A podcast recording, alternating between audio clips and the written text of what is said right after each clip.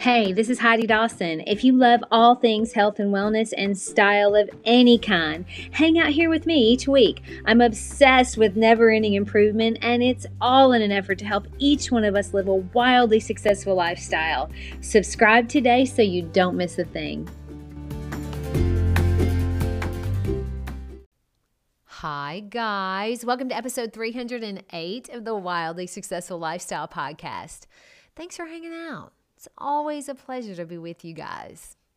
Okay, have you ever noticed that for all practical purposes, there really are two parts of you? Two versions of you. One that really wants to do the things that you know will make your life better, and one that really wants to just say, Life is short. I'm going to do whatever I want, eat whatever I want, drink whatever I want, be a hermit, avoid family gatherings. You know, all the things that just seem to put you on easy street. And I struggled with this a lot. I mean, I talked about it in episode 307 about exercise. I used to battle just giving it up because I was using it to make me thin, but I realized that I had to use other tools for that, like nutrition. Exercise was helping keep me sane healthy and happy, which actually helped me make way better choices in every other area of my life. And that's how it goes, though. Once you get the momentum headed in a good direction, it'll build upon itself. But it works in both directions. The bad direction will build upon itself too.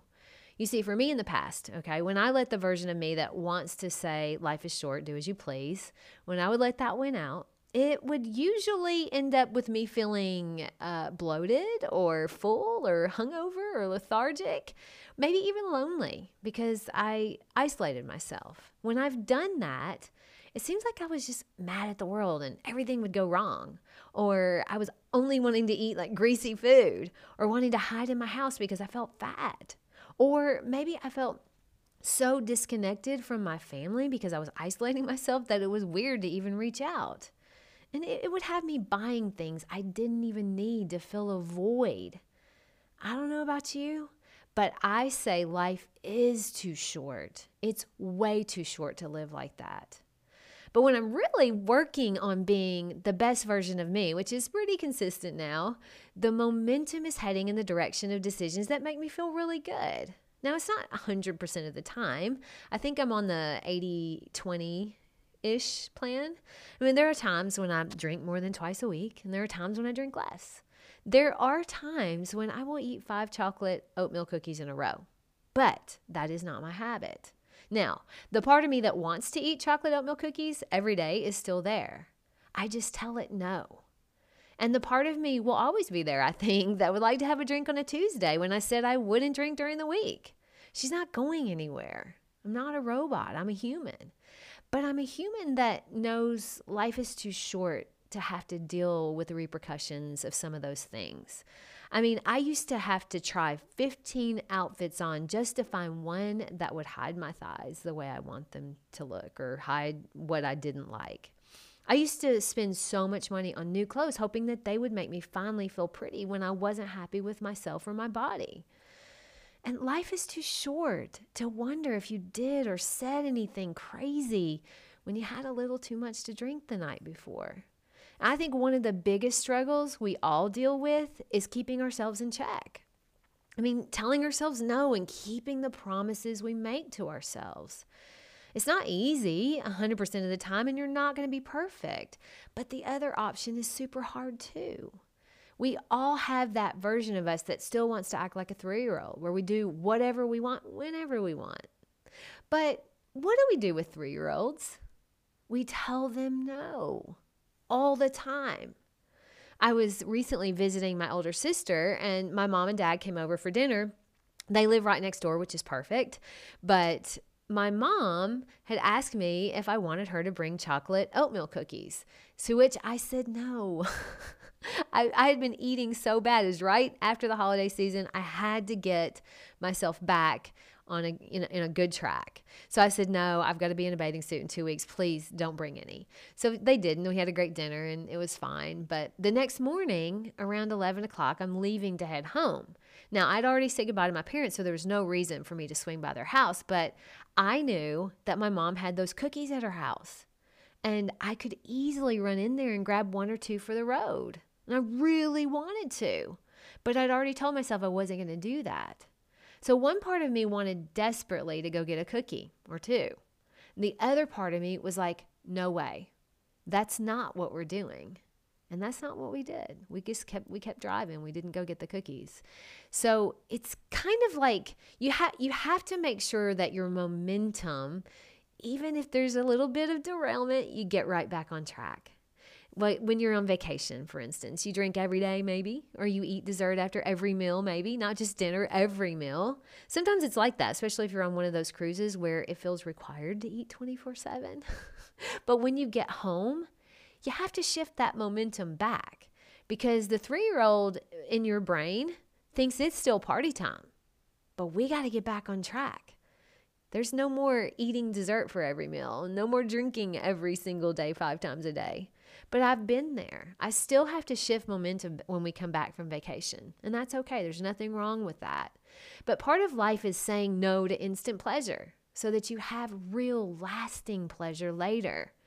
I don't get my mom's chocolate oatmeal cookies very often, but I also know that I was trying to get my, my momentum back into a right direction. And I know those cookies could have caused a downward spiral. If nothing else, it was because I wouldn't have trusted myself anymore because I had said I wasn't going to eat them.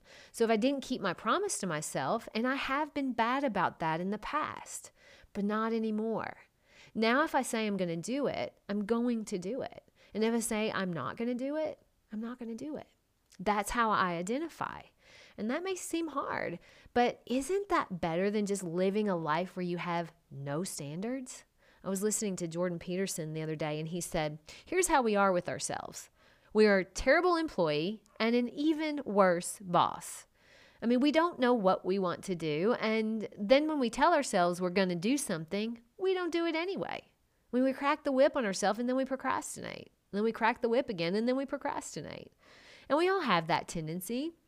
But the ones that are really thriving, they figure out something they want and they don't let anything get in the way. They go after it.